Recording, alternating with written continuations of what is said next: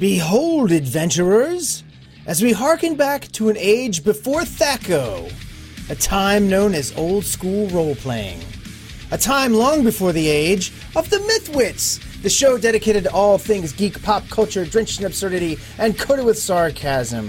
Every week, we bring on an industry guest to talk about the ever expanding, ever, ever expanding Geekoverse. We do our damnedest to be funny, but there are no guarantees. I am your host, Peter Bryant, and joining me on this episode is my co host, Mike Kafis. Hello. And on this episode, we're talking with Matt Finch. Hey, Matt. Hey, everybody. So Matt is the any award winning or any any winning any winning any award winning author of Swords and Wizardry Wizardry clone of o, OD&D. I didn't pre-read this. blah, blah.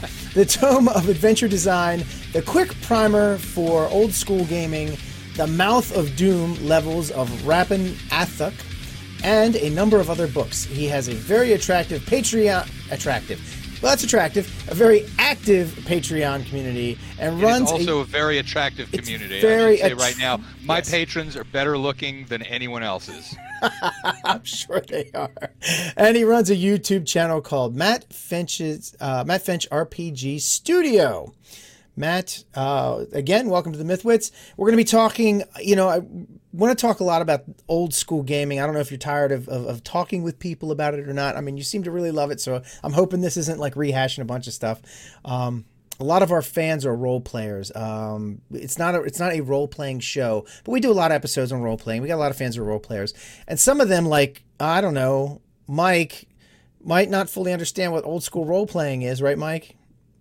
Uh, I have different uh, thoughts of what it, what it could be. I'm I'm, uh, I'm not sure. Because I said to Mike, well, I mean, not that he doesn't know what it is, but I, would mentioned, I said, I said, well, we could talk to him about, uh, you know, OSR, and he's just like, and that is, and I was like, old school role playing. He's like, right, old school role playing, right.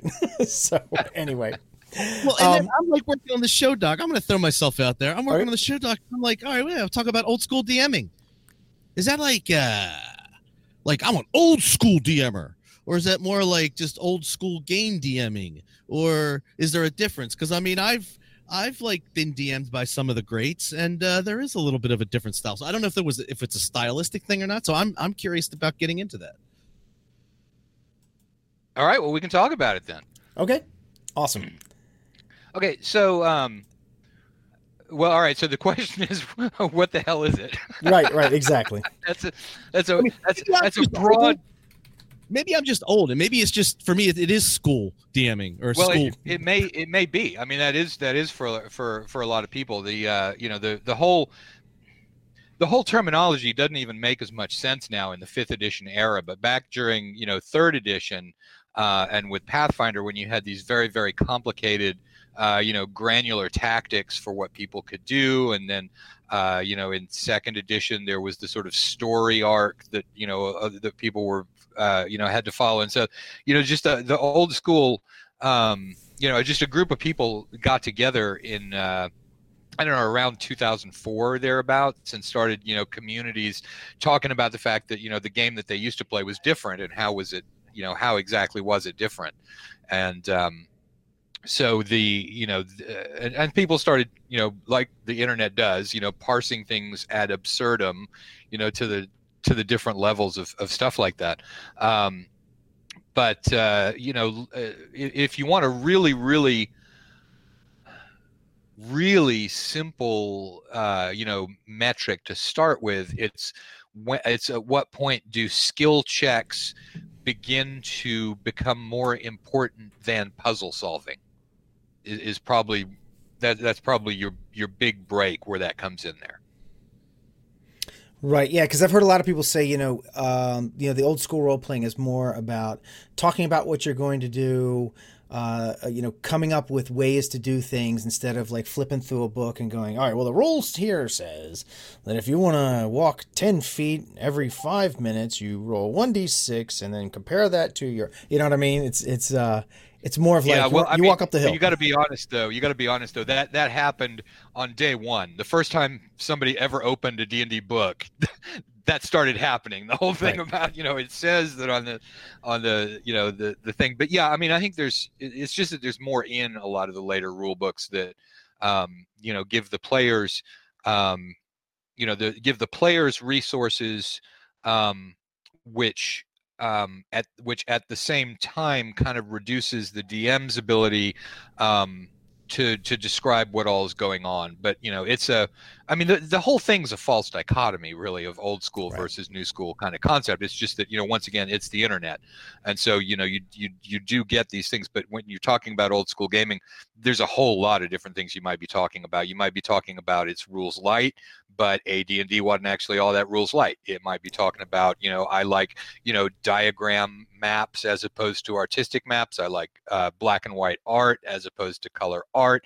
Um, you know, I'm into exploration and puzzle solving, and those aren't as as well uh, handled in the later editions. Um, you know, and then on the other hand, you've got uh, you know people who are later on saying, you know, hey, you know, uh, I I want to skip over the boring stuff, so just give me a number that I can roll, and we'll move past the boring stuff. And a lot of it has to do with who who considers what to be the boring stuff. Right. So right. and and you know it always it says in every book you know just about every book that i've read uh, at least d&d wise um, you know it says that this is your game. You've bought this book. It belongs to you. Use or throw out any rule you you want change any rules you want. This is your you when you're the game master sitting at the table uh, this is your world. So do you know do you any way you want to.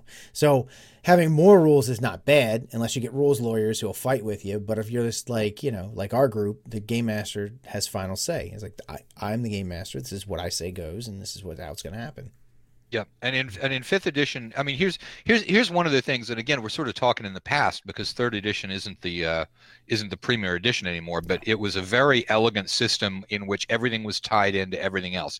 If you took out, if you tried to take out one thing, a lot of time you'd screw things up all through the whole system. Whereas in first edition um, and in fifth edition, things tend to be a little bit more compartmentalized so you can take out a you know a block and say we're going to change it with this and it won't cause problems everywhere else so right right and we're, we're just going to skip over that one that's between three and five yeah Because- everyone does and right. that's for best yeah and I, I pick on people. You know, I'm, I'm honestly, you play what you like. If you're happy, if, if you like fourth, it's fine. That's cool. More on, you know, go, go for it. Uh, I just pick on it cause I hated it. I played Yeah. it and I was like, I don't know what this is. I can't stand this. and, um, but, but you know, What- there are some people who love it. Matt, what is your go-to edition then, or what is your go-to game? What do you what do you find yourself playing the most? um mainly original d&d and um you know i i, I took the uh um, those books and sort of codified them together into what was basically a complete version of OD&D right before the split over to AD&D, and so that's uh, and the name of that game is Swords and Wizardry. But you know, what am I actually playing? It's it's OD&D. So Okay. So And we say OD&D, you mean like, that like the, the addition, the little those little books, books. Yeah. um, plus Dragon Magazine and all of that stuff prior to um, the the awesome uh, Trampier Demon Idol book that came out. That's that's the point. That's after what I play. So Okay. Yeah. So, you, Yeah, I cut my teeth on first edition. So I'm I'm uh, 49 right now, and I started playing in 1980. Um, so uh, you know, the first edition had, I guess, what did it come out in 79? Had it had it been out what uh, like a year? Was it 78? I think in '78 the Monster Manual came out, Yeah, right. um, which was oddly the first thing that came out. You so you had monsters for a game that hadn't actually come out yet, um, but they were you know usable with OD&D, so it came out, and then the Player's Handbook came out, and then quite a bit, like at least a year later, the Dungeon Master's Guide finally came out. So Right. Yeah, and that's that's what I cut my teeth on. So when I talk about any D and D that I've played, that's pretty much the biggest bulk of D and the D and D version I played on. Um, Yep.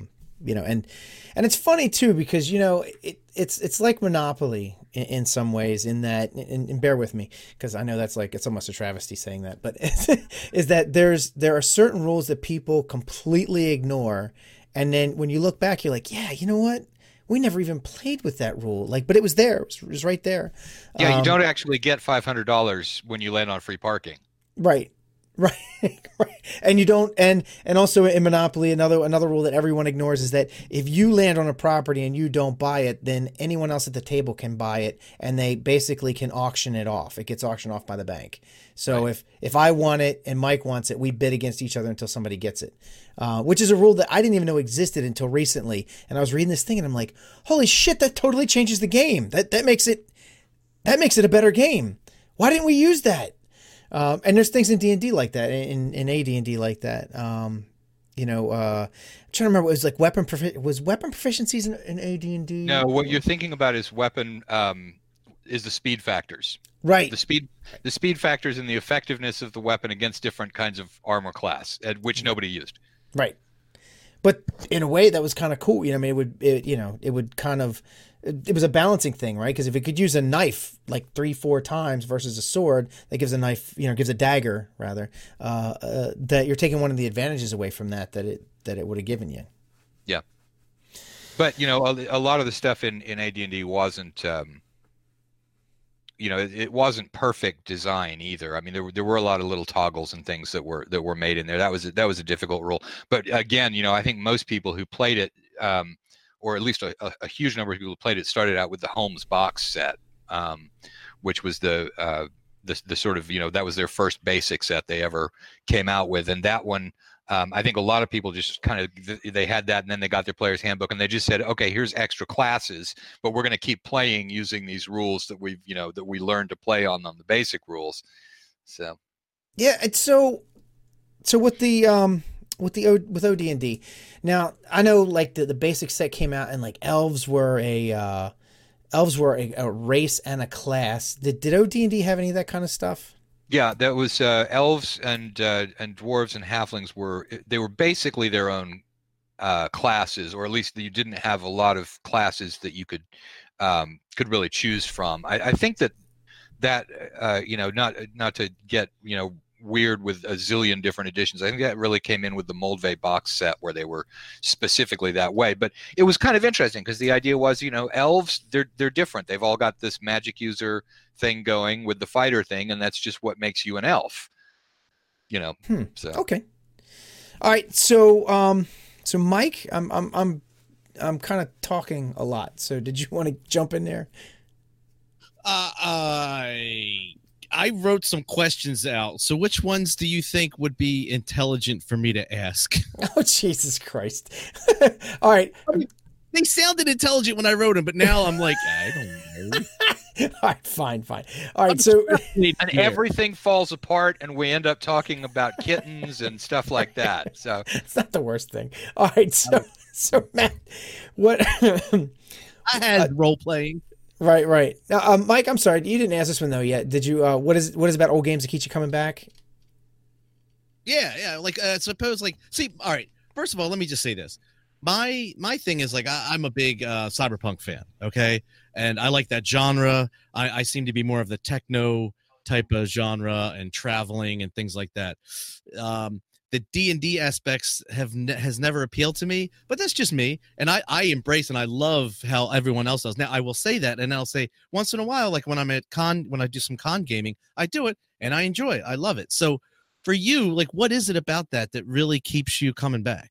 Well i mean it's kind of a flip side because I, I, actually um pretty much stick with either classic Traveller or d&d and just those are the you know the mindsets that i like. Same way that you know someone prefers cyberpunk same way that someone you know might prefer superhero games.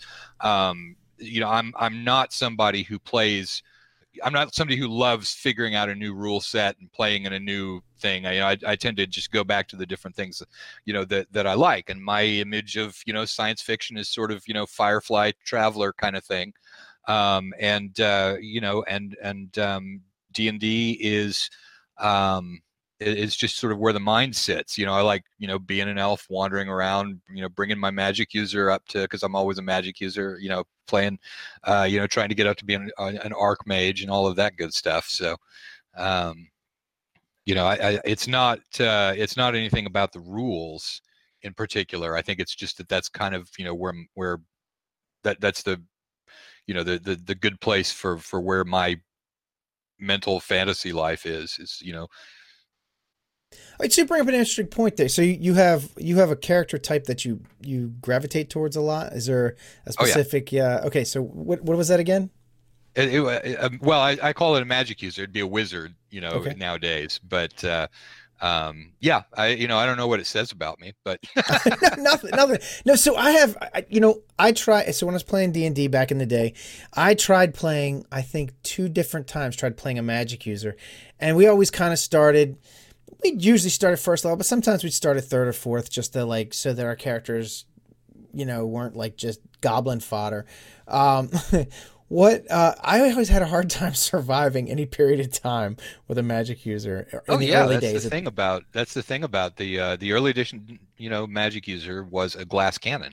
You had one, you know, at first level, you had you know one to four hit points. You had one spell that would win any battle. You know, um, sleep. Right. Exactly. You know, yeah. you, you had your sleep spell. Then you get up to fifth level, and you've got, and then you've got fireball, and right. you know, it's right. So you know but that's the that's the key is that you know um the uh you know the, in the in the in the older editions your magic user is you know hoarded carefully in the middle of the party and kept alive by everybody else until things get really hairy and then they cut loose with the spell and everyone goes back to town uh, and the magic user rememorizes the spell and everyone heals up. It's you know just you know there are some patterns that you see every time. Right Right. I was always partial to Rangers. I liked Rangers a lot. They were my they were fun to play. Because it's just Rangers were, are a lot more. They're a lot more durable. Are you one? You're yeah. one of the guys that goes and pushes levers and pulls buttons and yeah. does all of that kind of. Yeah, yeah that's so. A magic user is really not the right class for you to play. No. it's like there's a lever on the wall. Let's pull it. Obviously. Yeah, I think uh, in the later editions, when you get around to like barbarians and stuff, that you're starting and getting into my uh, my bailiwick right there. Yeah, there you go. I like to be the the meat puppet that people beat on. Um, no, but I do. I also I also enjoy playing thieves. I I did have some fun playing um, playing thieves. They're uh, but you, it's a different mindset altogether. You pull the lever, but you're very clever and crafty about pulling it. First, you check it for traps, and then you, you know, then you make a pulley. Then then you lock your pulley down underneath the lever. You run a rope from the lever down through the pulley. pull down the lever from a distance of about forty or fifty feet away. So right, and if a door swings open, you've got your peg that you put in the floor to hold the door open, so it doesn't swing shut on you when you go in the room. yeah, iron- that's one of the things I do miss with the with with all of the newer editions is that the bizarre. Um, uh, you know Goldberg device kind of gadgetry that went on you know when in when we were all in middle school and you know you just figure out some kind of wily coyote way to you know to to rig things. And that's not you know that doesn't so much show up anymore. Right. And when you did those but the before was that done like did you do that like orally in a game? Like just there's a the you see a lever and this and that and the other and like you had to just people talk through that? Or did you ever did you guys ever just present like look here's a puzzle. You find this, solve it.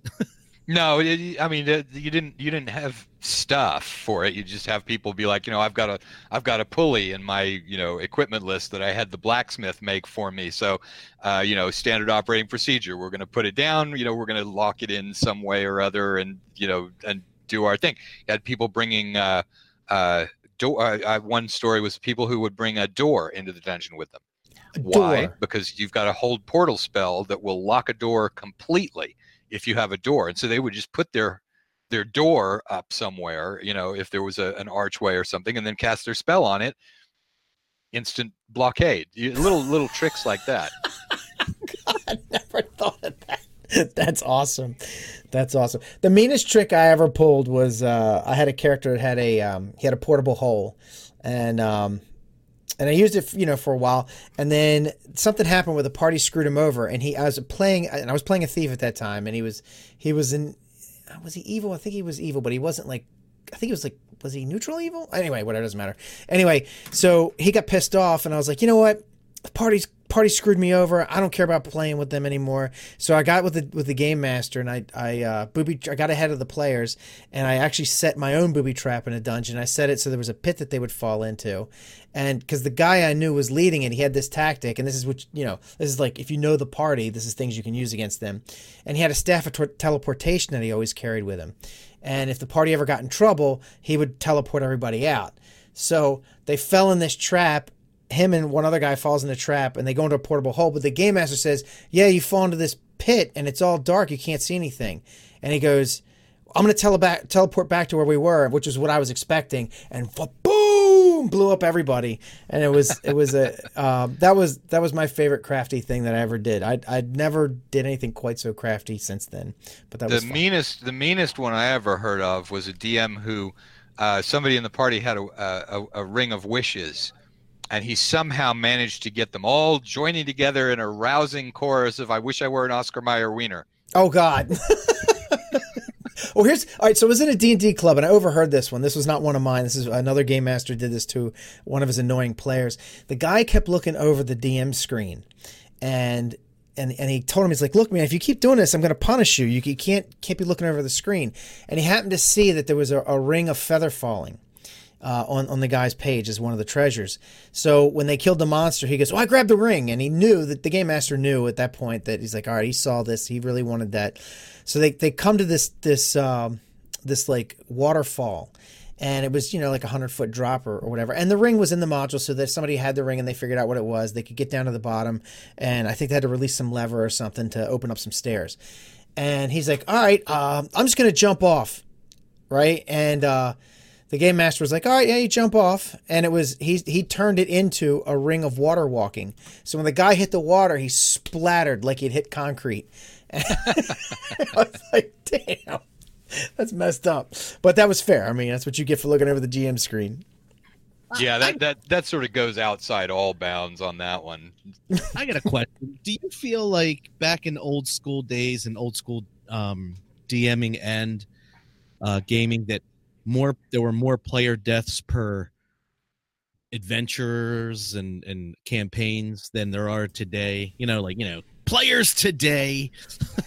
Well, I think I, I think so. I think so, but I think that there, there's a, a reason why that tends to change um, with the rules because um, it takes more time to make a character in the later rule sets just because there's more stuff to fill out, you know, on a character sheet. So I, I think there's a little bit more.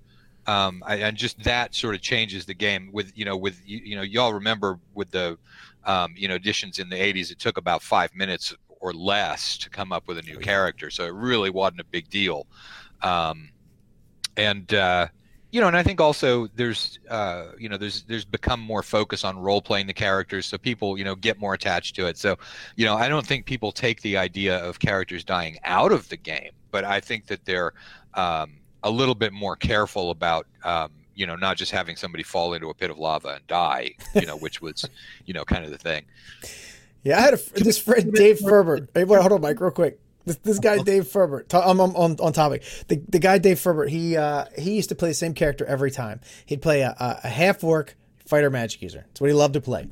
And uh, um, he he lost his character, and he's like, it was like right in the middle of the evening, so we still had plenty of time left to play. And this is when we were kids. You know, we'd play like five, six, ten hours at a go. And he's like, he's like, hold on, I can have a character in ten minutes. Five if you let me keep the stats. It's like- All right, Mike. I'm sorry. Go ahead. No, I, I just wanted to see if we could switch gears and just talk a little bit more about adventure designing. Yeah, sure. Okay. Yep. because I know uh, Matt, you said you, you do that. Um, uh, I don't know. First, I don't know what a, a good primer is talking about. Just uh, a what what type of things? I mean, Pete read off a little bit, but what have you? What type of stuff do you do now, and what have you done in the past? And then we'll get into more about you know like some, um, I guess, uh, design tactics and things. Sure. Um, well, I mean, I've written the probably the best known stuff is the the Mouth of Doom levels in Rappan Athuk. Um, you know, that's a, a, a God, it's hundreds of pages long. The the the whole thing overall.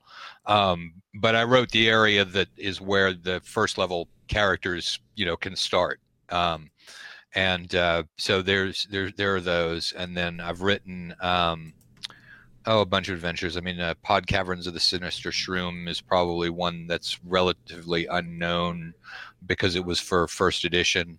Um, uh, I've written a bunch of you know small adventures that are in the Frog God books, the Borderland provinces. Um, so you know various various adventures, Demon Spore, so on. Um, but um, I'm, I'm wandering off the question because you asked what I had written and I started answering that, but there was a second part to the question. Uh, just like um, what uh, what I actually what I kind of wanted to get into is like again, uh, I'm trying to kind of wrap my head around what old school, you know, um, adventure designing and and things like that in within that genre. Like, um, what do you think is important um, in designing like old school adventures, uh, like uh, things like having to do with structures and outcomes? Um, is there anything? Well, actually, yeah. Start with those two things. Yeah. Well, I mean, I don't. I'm not really sure that um, that there's a huge distinction in adventure design between old school and um, fifth edition D and D or any other game um, really that's out there as long as you're playing to the the strengths of whatever the system is. I mean, so with the old school stuff, you're going to be doing more, uh, you know, exploration. So you might have a really large dungeon that's something that you'd never have time to complete if you were doing it with. So I mean, there's there's things like that. But I mean, the uh, um, designing uh, an adventure. I mean, I think the most important rule in there, which I discovered is what people refer to as player agency. But I've been saying for a long, long time that the the point, you know, one of the, the main thing for designing a good adventure is giving the the uh, the players meaningful choices for their characters. That you know there there is a decision, and it is something that will have a consequence along the line, and they have to have enough information ahead of time to make that an intelligent decision you know unless they went in some direction where they didn't but could have gotten that information you know that that tells them how to do a, a thing. So i mean um, that that's probably the the main thing. I wrote a book called tome of adventure design um, which is uh, you know again it's one of the frog god publications but what that is is it's a book of um, of tables for designing adventures only they are different from you know most books of tables are something that you're going to be using um, you know at the at the gaming table so you want to have a, a fairly small table with results that are all going to work out well and mm-hmm. so there's a there's a uh, a difference there um, with the tome of adventure design which is that a lot of the tables um, you can sort of go into nested subtables fairly deeply um, and you can get a lot of, of, of um, you know answers where you need to use some creativity to get the um, to get a, a good result but the point being that that's where you insert the creativity in there that you're trying to get you know for designing your adventure so it's, it's kind of a different book than the idea of something that's a quick reference table Right. Okay. Yeah. So uh, one of the things that I, I noticed between like older modules, and I'm, even, I'm not even talking old school versus new school. I'm just talking about when you take models modules that were written back in you know the late 70s and and you know into the 80s, uh, and then as you get get into later modules uh, or adventure sets, um, I find that the creators started putting in more stuff to allow you to ask questions and do investigations. And so that if you spent time uh, infiltrating the module, uh, you know, and engaging, engaging with NPCs and going to the library and doing research, that kind of stuff, that you had a better time as the adventure went on and you got rewarded for, for spending more time doing things um, to, to educate your character about what's going on. Yeah, I think that's right. I mean, a lot of the a lot of the early ones um, the really early ones were actually just um, they they would take a tournament module that they sure. had done and then they would flesh that out a little bit. So I, I mean, there you definitely had, um, you know, the the a lot of the really famous ones, the you know the uh, the giants uh, modules and uh, so on were um, they were relatively tactical. They were very bounded in space because if you're running a tournament module you can't have people, you know, going off the map and and and things right. like that. Um, and they're not usually going to do any sort of you know long discussions with people. Um, and so, yeah, I I think that when things came around to the idea of we are doing things for people to be playing at their home tables, it needs a little bit different spin on things than the uh, than than what was done in the original tournament modules. So yeah. So so to um to to add on to that just real quick. Um so have you seen the stuff by Goodman Games, the the, the Into the Borderland, the Isle of Dread, Expedition to the Barrier Peaks that they're that they're doing? I know um I saw Into the Borderland, I want to say Gary Con last year maybe. Yeah, I've seen which one was it? Um, it may have But- been in But it was like this thick. It's like Isle of Dread. Well, yeah, but it's the they took the the original one, they reprinted the original one, and then they put in the you know the the more stuff, and I didn't read it in depth enough to figure out whether whether it was worth those additional words. right. I mean, that's that's one of the things that you you get in in all kinds of writing, novels, whatever, is that you know somebody who has no editor will write way more words than they ought to, right. Right. and uh, you know, and it, and there's you know there's a there's a real editing process when you're writing adventures for publication because um, you really need to strip things down to the basic elements. Um, with the with the mindset of there's someone who's going to be using this at a table they're going to have it open they've probably haven't you know they they have not done what you the author assume they're going to do which is to read absolutely every word carefully and lovingly you know re- appreciating your prose and may taking notes and stuff like that no you know they Right. page they page through it you know uh, you know 20 minutes beforehand and uh, and you got to be cognizant of the fact that you've got somebody who is you know is not um, super prepared for it um, and so every page that they're on needs to be as usable as possible. And so you know even if it's stuff like you know put if if room number 1 is next to another room on the map make that next room room number 2 Mm-hmm. So so that they're next to each other in the thing, and keep the description small enough so that if you can, you've got room number one on page one and room number two on page two, and you can sort of look back and forth and realize there's something in room number two that is going to hear what they do in room number one. Just you know, little things like that are um, an enormous part of the editing process on something that you're publishing, which you don't need to worry about when you're writing an adventure for your you know for your group when they're coming by four hours from now because you're going to Right. remember it Right. And you want to make sure that if there's some magic item in the room that the bad guys could ha- get a hold of. Like that's one thing that used to drive me nuts is like there's a magic sword hanging on the wall and you defeat all the you know you defeat the bad guy in there and then you go over and you grab the magic sword it's like oh this thing kicks ass right and you're just Right. like um why wasn't he using this kick ass sword I mean if I'm the bad guy I'm you know I'm not just gonna go oh that's a treasure for the adventurers should they defeat us You right what I mean? exactly that's loot that's a loot drop right A loot crate. Yeah. Loot crate. It's funny. All right. Um, so, uh, Mike, you want to go into the next section, or did you want to talk about any more? Uh, do you want to talk about convention G- DMing? Uh, should, we can. I mean, like, what did uh, Matt? What do you want to? What would you rather talk about? Uh, talking a little bit more about just rating D and D resources, or uh, how often do you do convention DMing? For instance, well see what's happening here is that you guys ha- are, are super organized and when somebody's coming onto the show you send them a form We should and have. on the form you say what are the things you would like to talk about and so i got on there and i typed in well there's this and there's this and there's this and there's this and so you guys that's what you guys are working from. So let, let's let's turn it you know turn it turn around and ask a question. You guys you know what what do you want to ask about? Anything in gaming? Any question? Anything? What's what are y'all's most what are y'all most interested about gaming? Cyberpunk? Well, all right. Mike is So, cyberpunk. Well, I do, but we we can we can jump straight to then what we think is um, happening in the RPG industry. I'm just curious. Here, here's where I'll go with this. Okay. All right.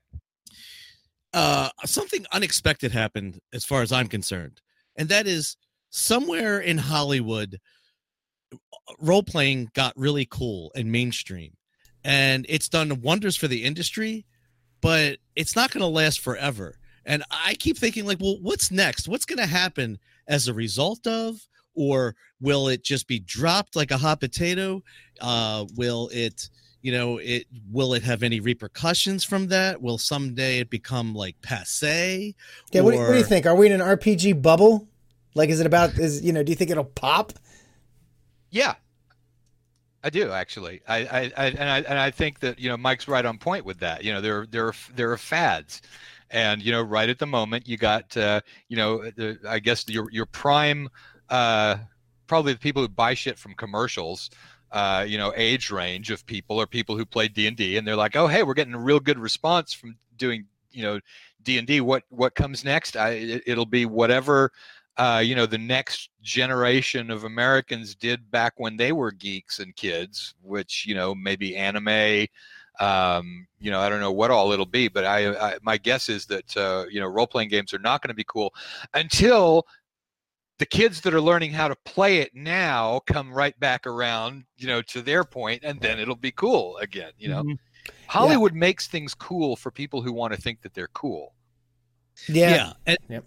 that's the thing. It's like I think it first started with like even people like Vin Diesel, who even before Vin Diesel was cool and Vin Diesel, it seemed like, well, that's kind of cool that he, when he was growing up, played RPGs and things. And uh, but somehow it morphed into certain people that glommed onto things. And then I think they glommed onto it and realized they liked it. And and they're sticking with it. But I'm just, you know, like I wonder how long. I wonder also, like, there's a lot of people making I mean, decent money. It's not like this is. I, this is never going to be so mainstream that I, I, don't even know. I'm saying this, and I could, you know, someone totally wrong. Yeah, and, and say here's where Mike was wrong. Right. You know, it's never, it's never. We're never going to see on like you know NBC, CBS, or any of the major things like some some role playing, you know, like really big role playing events and things like that. You know, yeah, there's not uh, going to be an SPN for role playing, an ESPN right. for for role playing. I, right. I I think he would have done fine if he hadn't rolled that natural one, but I think right. that's going to take him out there. All the ogres definitely. He should have. He should have made a stealth check. What do you think, Bob? Yeah, yes, a stealth check would have been handy right there. Up oh, here well, comes the ogre with the axe. I don't know about a stealth check. He's not strong on stealth. What they should have done was not have him in the second rank. He would have then then you could have used your stealth check with much much more efficacy, and I think they would have taken down those orcs. But maybe that's just me. I don't know. You're laughing, but I think that there's a place for that. And if the three of us had any balls, we do it. Okay. that said, uh, well, but you know what? We've got our equivalent of that, which I'll tell you what surprises me about the the recent popularity stuff um, is the people who are broadcasting um, the actual play games and you know there's definitely there's a great big division there between the people who do post who do that in a studio and do post processing and come out with a really slick um, mm-hmm. you know thing or uh, you know people who are just out there playing the game and other people can watch it on a stream or whatever it is but that one really surprises me and that you really are they, they've got audience levels that tell you you know hey if there were if there were a format where people could do running commentary on a d&d game I, you'd probably have that going on. I mean, it wouldn't it wouldn't be multi uh, multi million dollar advertising, but mm-hmm. you know, if if if D and D were subject to something like that, I think we'd see it right now. People would figure out a way to do it.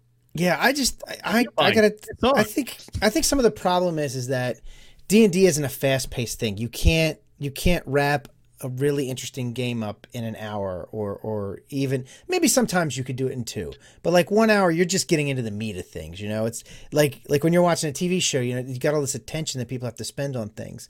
I mean and i guess you could edit out all the stuff that's kind of boring-ish you know like looking up things or or you know well here's they... what you could do here's what you could do when you when you create your espn for d&d all right you you, you got to do post-production but what you do is you take out the table talk and instead you put in the commentators.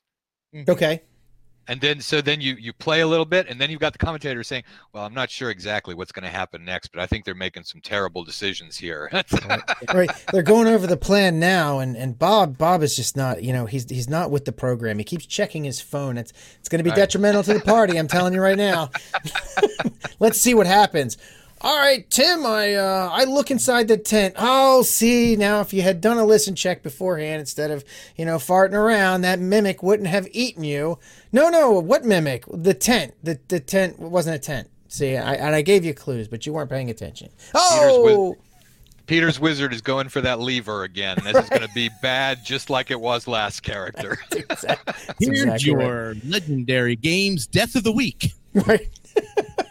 You know, and I, I just, I honestly tell you, I cannot get my head around people watching other people play.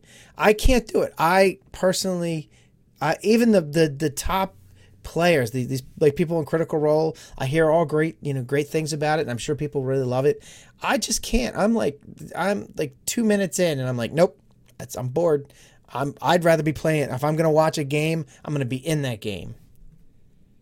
Yeah, You no. I mean, I don't, I don't, I don't get it either. But it, I mean, it's, it's really clear that for a lot of people, um, you know, it's fun and relaxing, and Sure. uh, you know, it's it's something they. I, I got a feeling it's. I think it's different from playing a game. I, I, I think I think what you've got is you got people who are in their mode of.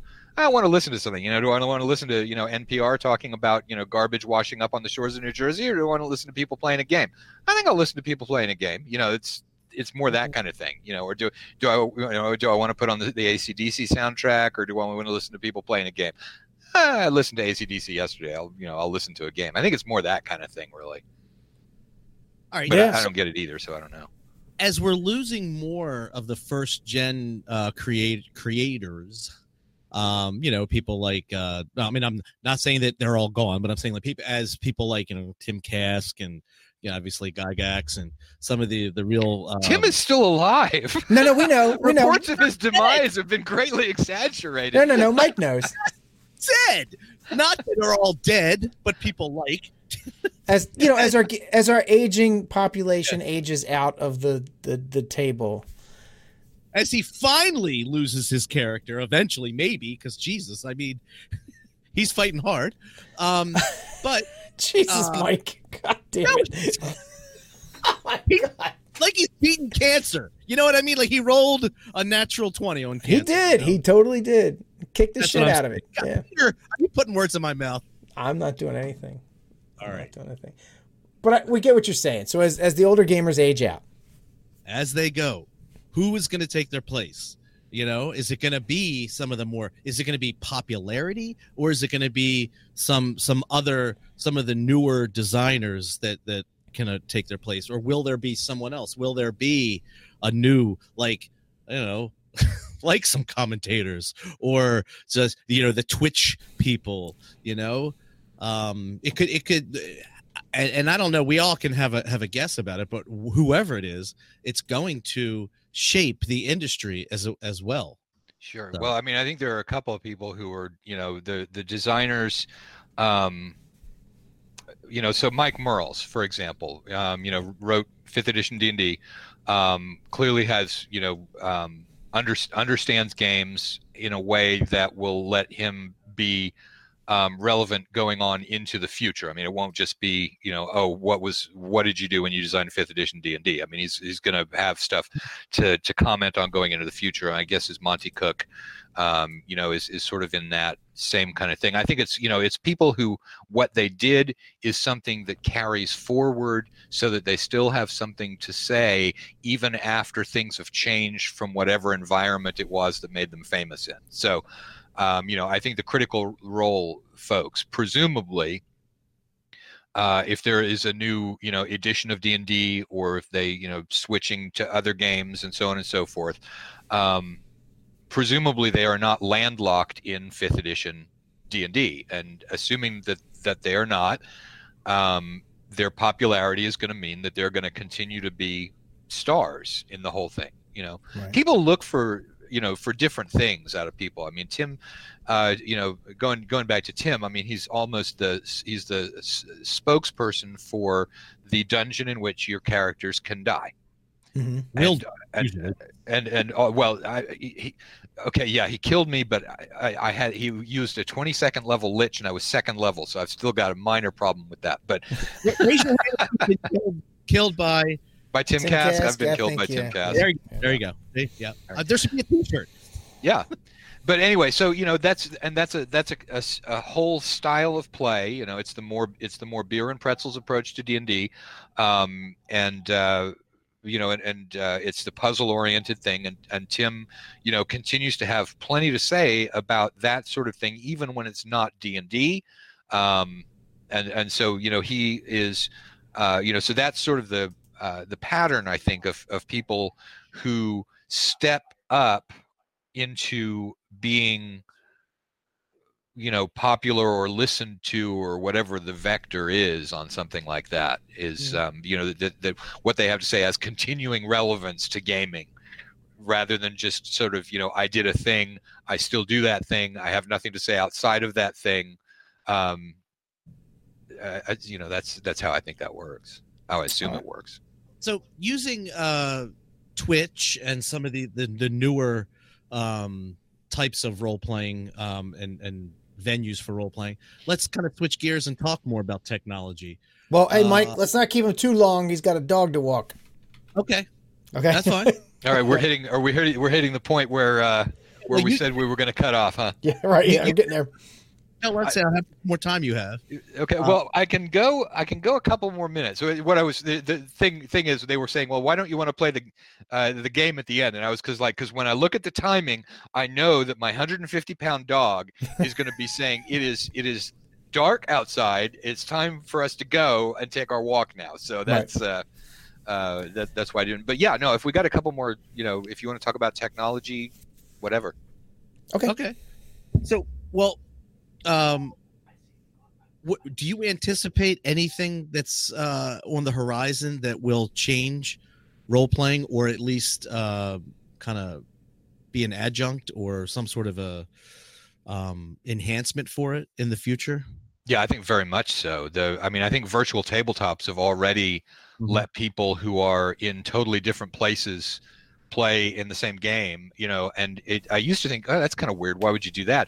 But it's because people meet each other. We, we already meet people across the country. Mm-hmm. I mean, I would never have run into either of you guys if it weren't for the internet. Sure. You got people who played Call of Duty on an Xbox with somebody else. It seems completely normal, you know, to play games and communicate now with people that you've never even met face to face. And so virtual tabletops are just they're they're not even a strange thing. It's just here's a way of getting together and playing that game.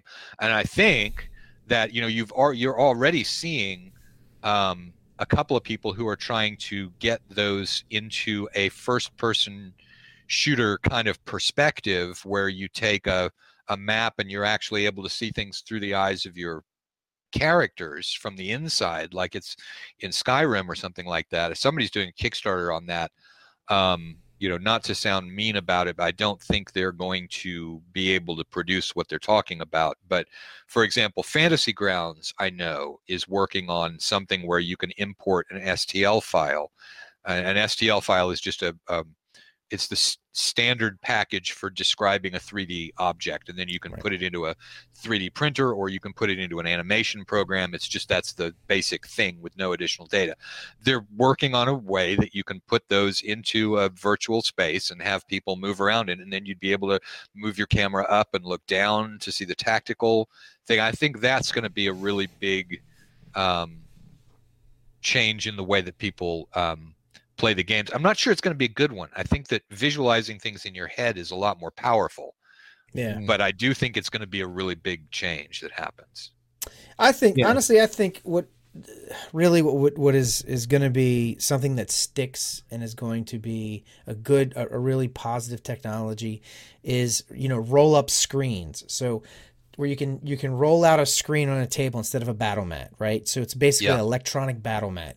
Once that's able to be done, and we're not that's actually you know a relatively um, realistic uh, invention. They've already got the phones that can fold in half, so they've got malleable screens. Um, you know- years, right? what's that? Five, ten years. Five, that's ten all. years? No, no, no. I, I'm serious. I, I think this. I, I'm, I'm So they just can saying. do that now. Yeah. They can you can do a rollout interactive screen. It's just it's incredibly expensive. expensive, right? No, I'm sorry. That's what I'm saying. So with the technologies there, there's got to get the cost down. So once once that happens, and, and we've seen it with our flat screen TVs, cost they're nothing now. You're going to go out and buy a 60 inch, you know, TV. That was unheard of when we were younger. You know, I mean, just like that was sci-fi. That was jetpack territory.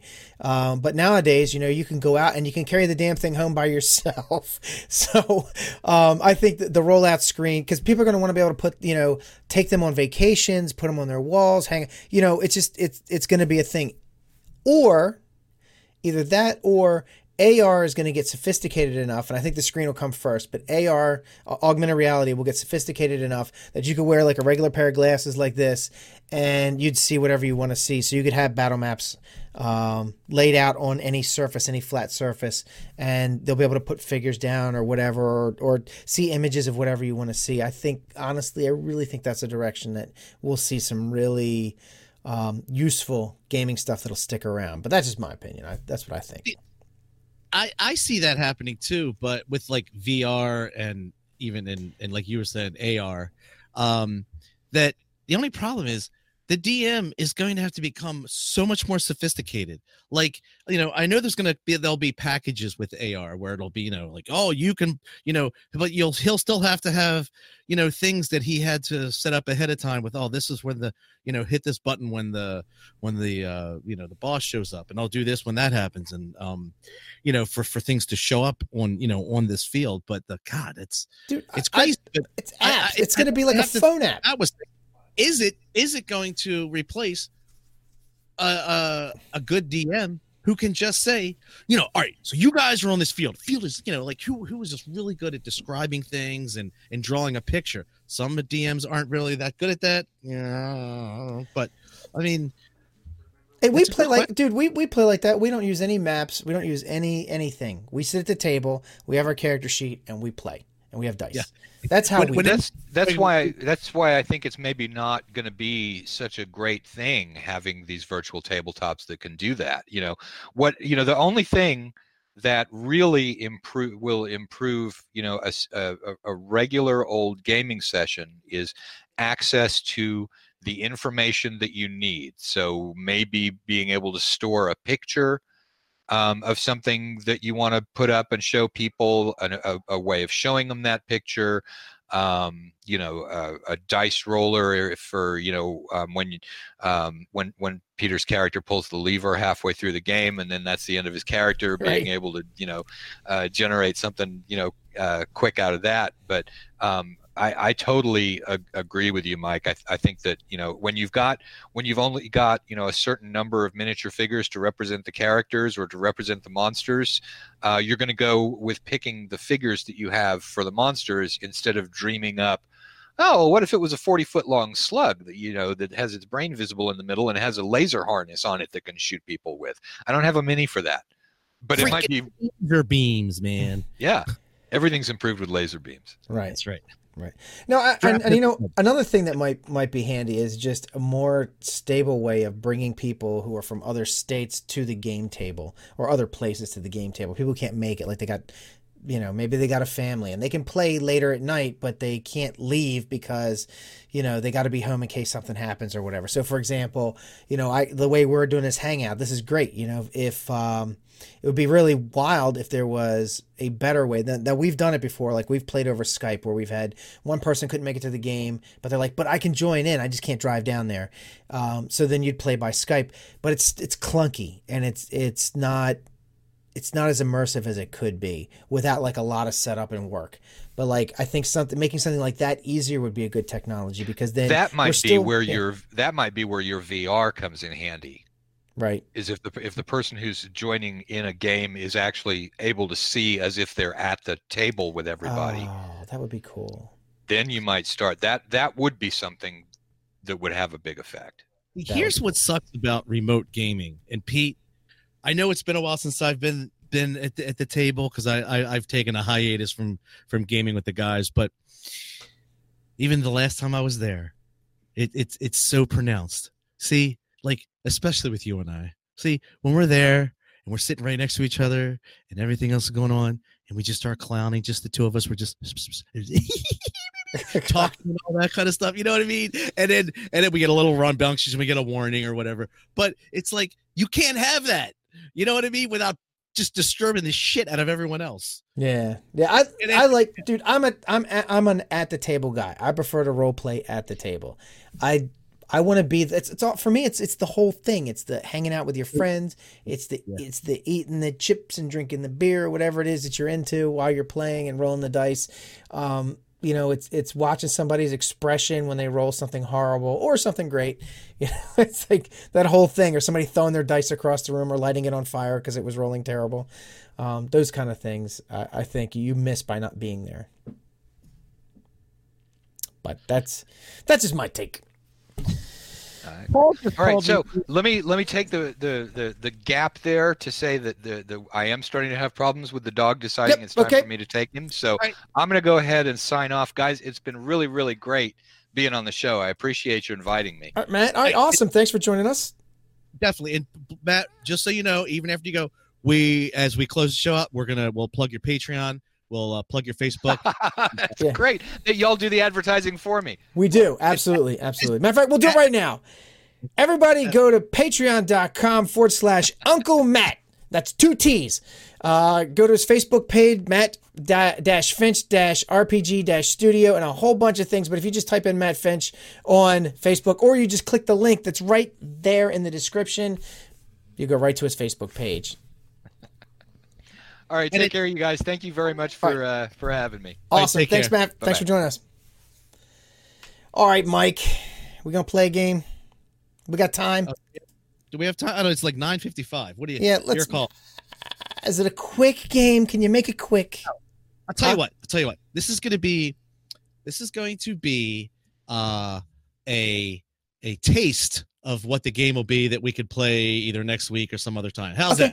All right, How's sounds good. do? Sounds good. How about that? All right, a little wet your whistle. Uh. This is called uh, that word in Z.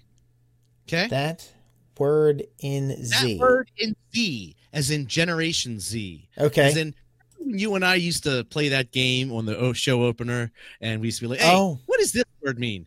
You know. Okay. Except, you know, we we we kind of went, you know, we were circling the drain. I, I I put us in the upper tank on these. Okay. All right, all right. These are upper deckers, not lower deckers. Yeah, yeah, yeah. Okay. But uh, for instance, okay, as an example, and I'm not going to use uh, one of them in here because you know that one. I know you know that one. All right. So, um, uh, Peter, what does T mean? If I were to say, uh, me, me and my friend, we we had some, we had a bathtub full of tea. What would that mean? You and your friend together had a Had a bath- bathtub Tea. full of tea. Yeah. So you two were taking a bath together.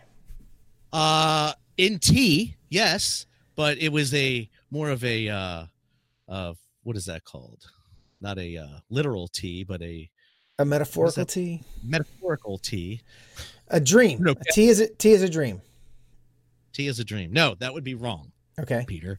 That would be. Hold on. That would be. Yes, tea is the real dirt, gossip. You know, You had a bath in gossip. we had a bathtub full of tea. In other words, I, that was the that was a uh, that was actually something That was I two at once. huh? That's two at once. A bathtub full. Like I've never heard that expression before. And then Well, tea.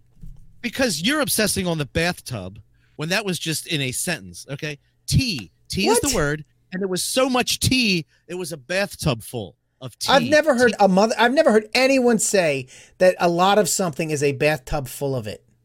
That's so well because you're thinking of it. People referring to it as tea. Listen, I No, no, heard no, this. no, no, no, no, no, no. Anything. No. Oh God. Never mind. Never mind. You're not getting it. Why would you say bathtub? What What does bathtub have to do with anything? It's a bad example, is what I'm saying. That is a horrible example. It- well, I used it because it A was a, sentence. truckload of. What if I had a truckload of tea? A truckload is something that is a lot of something. A bathtub of something is is not a saying. Really? Because like tea, tea is in you know Lipton drinking tea. Why wouldn't you fill a bathtub with water and put a lot of tea, a dink dunk a lot of tea in it? Why would you, You- do that at all? Who does that? Uh, I don't know. Look, the girl who was talking and she was saying to her dad, "Oh my God, Becky is here," and she is like, "There's like a whole bathtub full of tea," and I'm like, "What the hell does that mean?" And she goes, "It's gossip." So, okay, So is Hey, it saying a bathtub of tea? Is that the whole saying? no tea. It's just tea is gossip. The girl said, "But you know what? You know what? I just don't get the bathtub thing. You know- How does that help me? That made it worse. You had nothing anyway." Okay. Jesus Christ! I swear to God. A tub of tea, a bunch of tea, a truck of tea, a trunk tub. of tea. Did Tub is not a a thing. Okay. What does anyone say in the in the, a bathtub full of Jello is a good time? Paul says. Bathtub full of gin. I mean, again, I don't know. I think this is on you. Buddy, no, it's I not on me. It's on you. You're fucking. This is stupid. A bathtub full of gossip. what what's interesting is this has nothing to do with the game. So everyone could just vote in the room. Who makes more sense here? Me making this does Why is why sense? does anybody have to vote? Nobody has to vote. I don't care what anybody says. I do. You're wrong. You're just wrong. You're wrong, man. You care. You care that I'm wrong. So nah. Hey, this is the best part of the show. Nobody gets to see us fight like this very often. this is better than the game. Tune in for the end. Five minutes before the miracle happens. Isn't that a saying? that is a saying. See, that's a saying. You're like my guy. You're like the guy at work, Chica. He's like, bathtub full of tea. don't don't sink my sailboat.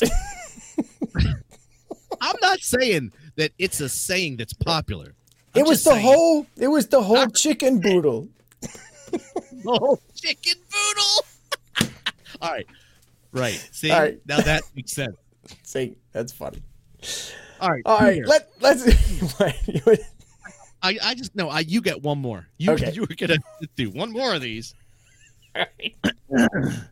and again, first of all, all of these examples I got off the internet. So for, for- don't don't even don't even look at me. Okay. All right, you, you yell at the internet. Tim, I'm over hey, here. I, I'm looking at Go you. the- I'm staring right at you, man. Not good. Go yell at the internet. Okay. Okay. So Peter, Yes. if you spent the afternoon draking, it means that you did what?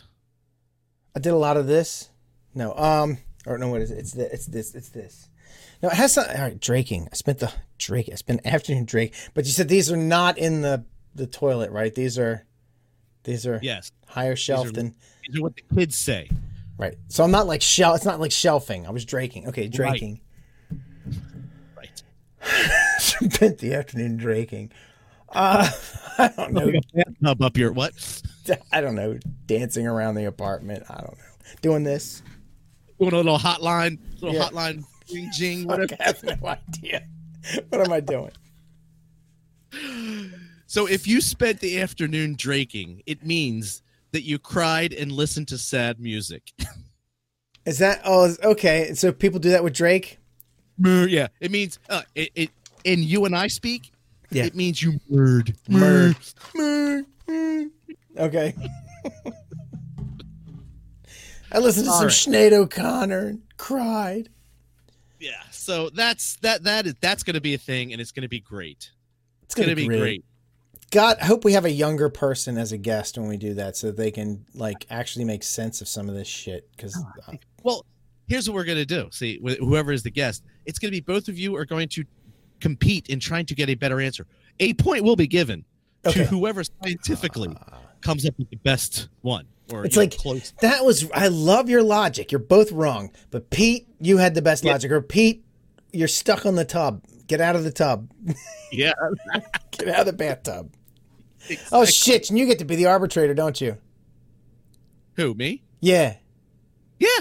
Oh, Well, I'm going to totally feed each definition into a computer and beep boop bop beep boop bop bop. It'll spit out the you know an, the the most accurate. hey, hey, get a sound effect for that and use your soundboard. You got a soundboard. You got the whole setup. I'm working on. No, you spent all this time with uh with Voicemeeter trying to get it so you can play sounds, and you never play any sounds. All right, let's get out of here, man. Okay. You ready? All right, here we go. You've just enjoyed another awesome episode of the Mythwits. If you don't have time for videos, make sure to subscribe to our podcast via your favorite podcatcher. Do the like, follow, subscribe thing wherever it's appropriate, and make sure to share your favorite episode on social media to help spread the Mythwits love over the entire planet. Tweet us at Mythwits and check out Mythwits.com. Mythwits is part of the TSR Podcast Network. Check out TSRPN.com for more cool stuff. Go check it out. Look, we're trying to sell some goddamn Top Secret. Go buy a fucking copy of Top Secret, some bitch. I'm kidding, but not really. Uh, Mythwits is a Creative Commons product. Like and share it in all the places. Just don't edit it, don't change it. And while it smell of guano and sulfur, don't use it as your magical component for Fireball. Thanks everyone for listening. Tell your friends to tune in. And we'll see you all next week. Mike? Beep boop bop beep boop boop beep beep beep boop. This is the Mythwits 2019 Summer Movie Draft Minute. I'm your host, Mike Kafis of the Mythwits. It's been seven weeks since any changes in the standings. Ladies and gentlemen, prepare yourself for a change in the standings as of Friday, July the 12th, 2019. In fifth place, Violet Lavoie breaks through the 200 million ceiling with $201 million. Dropping to fourth place with $436 million, it's the director of Doom, A. Kovacs. Jumping to third place with a respectable $538 million, the future Dark Overlord Scott Sigler starts his descent to second place. Feeling mostly secure in second place, me, Mike Kafis, has $733 million. I ain't scared. And in first place, Peter Bryant is somewhere over the billion dollar rainbow with $1 billion, $190, $1.2 billion. Hey, buddy, how does baby food taste? This has been your 2019 Summer Movie Draft Minute for the week of July the 6th to July the 11th, powered by Aether Forge Creations.